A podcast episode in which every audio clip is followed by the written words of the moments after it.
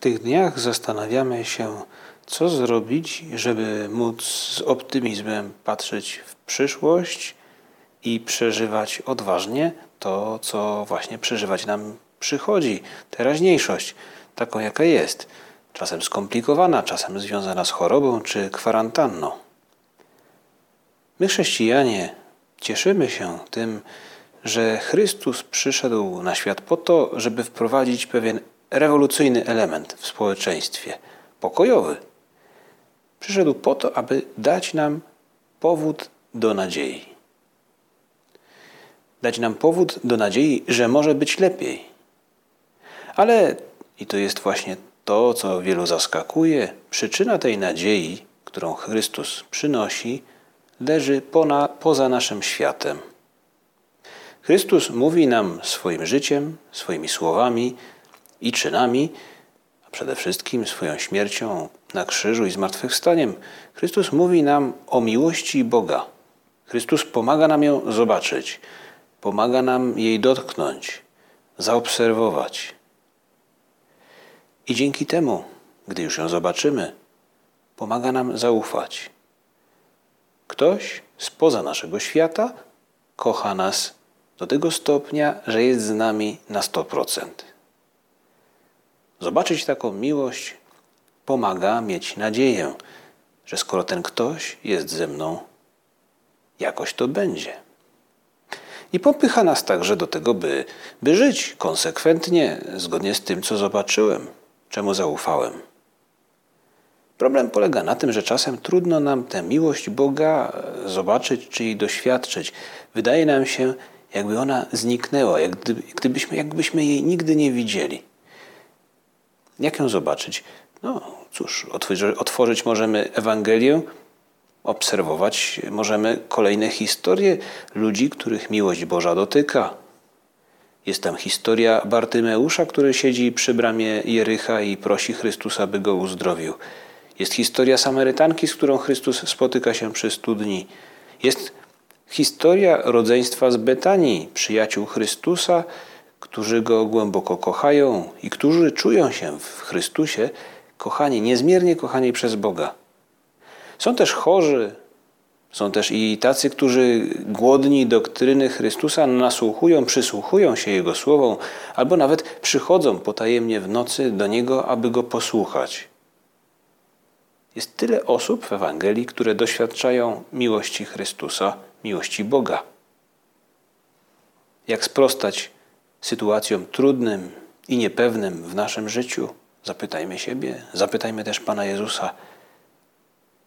I usłyszymy odpowiedź. Wytęż swoje siły, wytęż swoją wyobraźnię, skup się, poszukaj śladów miłości Boga w Ewangelii i w Twoim życiu. Powinniśmy się wytężyć, żeby uchwycić te dowody na to, jak Bóg nas kocha. Tylko wtedy będziemy w stanie Mu zaufać, tylko wtedy przyszłość i teraźniejszość, które mogą być dla nas trudne, będą miały jakiś sens, mimo tego, że nasze siły nie starczają nam na to, by się z nimi zmierzyć, by optymistycznie na nie patrzeć. Spróbujmy posłużyć się dzisiaj oprócz Ewangelii także pewnym tekstem ze Starego Testamentu. To historia o wielkiej miłości Boga do człowieka. Choć bezpośrednio ten tekst odnosi się do opieki Boga nad narodem wybranym, nie jeden raz pojawia się ten tekst czy obraz także w Ewangelii. To historia winnicy. I choć w Ewangelii Pan Jezus mówi nam o tym obrazie winnicy przy okazji robotników, którzy czekają na rynku, aby ktoś ich najął do pracy, albo gdy opowiada tę no, dosyć negatywną historię o dzierżawcach, którzy nie chcieli oddawać e, należnej zapłaty temu, który winnicę im wydzierżawił, to jednak możemy dzisiaj przeczytać historię, tę pieśń o winnicy z księgi Izajasza w bardzo, pozytywnym, w bardzo pozytywnej interpretacji. Winnica zawsze była dla Izraelitów, dla mieszkańców Palestyny miejscem idealnym, miejscem wspaniałym, miejscem zielonym na pustyni, miejscem, gdzie jest woda, miejscem, które przynosi plon, miejscem, w którym się odpoczywa i w którym się pracuje. To miejsce, o które się człowiek troszczy, które buduje. Ten obraz winnicy oddziałuje na słuchaczy. W księdze Izajasza pojawia się właśnie pieśń o winnicy, a konkretnie pieśń o miłości pewnego człowieka do winnicy, do tego idealnego miejsca. Ta pieśń opowiada tak naprawdę o Bogu, który kocha. Słuchajmy się w słowa tej pieśni. Wyobraźmy sobie podróżnego śpiewaka, który przystaje gdzieś na rynku i brzdąkając na lutni, tak właśnie śpiewa. Chcę zaśpiewać memu przyjacielowi pieśń o jego miłości ku swojej winnicy. Przyjaciel mój miał winnicę na żyznym pagórku. Otóż okopał ją i oczyścił z kamieni i zasadził w niej szlachetną winorośl. Pośrodku niej zbudował wieżę, także i tłocznię w niej wykuł. I spodziewał się, że wyda winogrona, lecz ona cierpkie wydała jagody. Tak, ten podróżny śpiewak wprowadza nas z jednej strony w piękno tego miejsca. Pamiętajmy, że mówi o miłości Boga do człowieka. Opisuje tę winnicę, wszystkie troski, zabiegi, starania tego człowieka, który jakby poświęca wszystko, co ma, aby ta winnica była miejscem wspaniałym. I nagle, i rozpoczyna się właśnie w tej chwili, w tym tekście poetyckim, jakby jest przełom. I nagle te wszystkie starania, ta cała miłość czuje się zawiedziona. Bo ona cierpkie wydały jagody. Teraz więc o mieszkańcy Jeruzalem żali się ów człowiek. I mężowie z Judy, rozsądźcie proszę między mną, a między winnicą moją. Co jeszcze miałem uczynić w winnicy mojej, a nie uczyniłem w niej? Czemu, gdy czekałem, by winogrona wydała, ona cierpkie dała jagody? Oto właśnie śpiew człowieka, który czuje się zawiedziony. Ten, kto dał z siebie wszystko, kto oddał siebie na 100%, czuje, jakby wszystko stracił. I tylko w takiej sytuacji człowiek, który wszystko stracił, wydaje się przynajmniej, czuje się zawiedziony, ale jednocześnie wciąż nadal kocha, tylko wtedy możemy zrozumieć te słowa, które padają już tuż po tych wersach, które wydają nam się bardzo mocne, ale wiemy dobrze, że w poezji przesada służy właśnie, nie mówi całej prawdy. Nie należy interpretować jej dosłownie.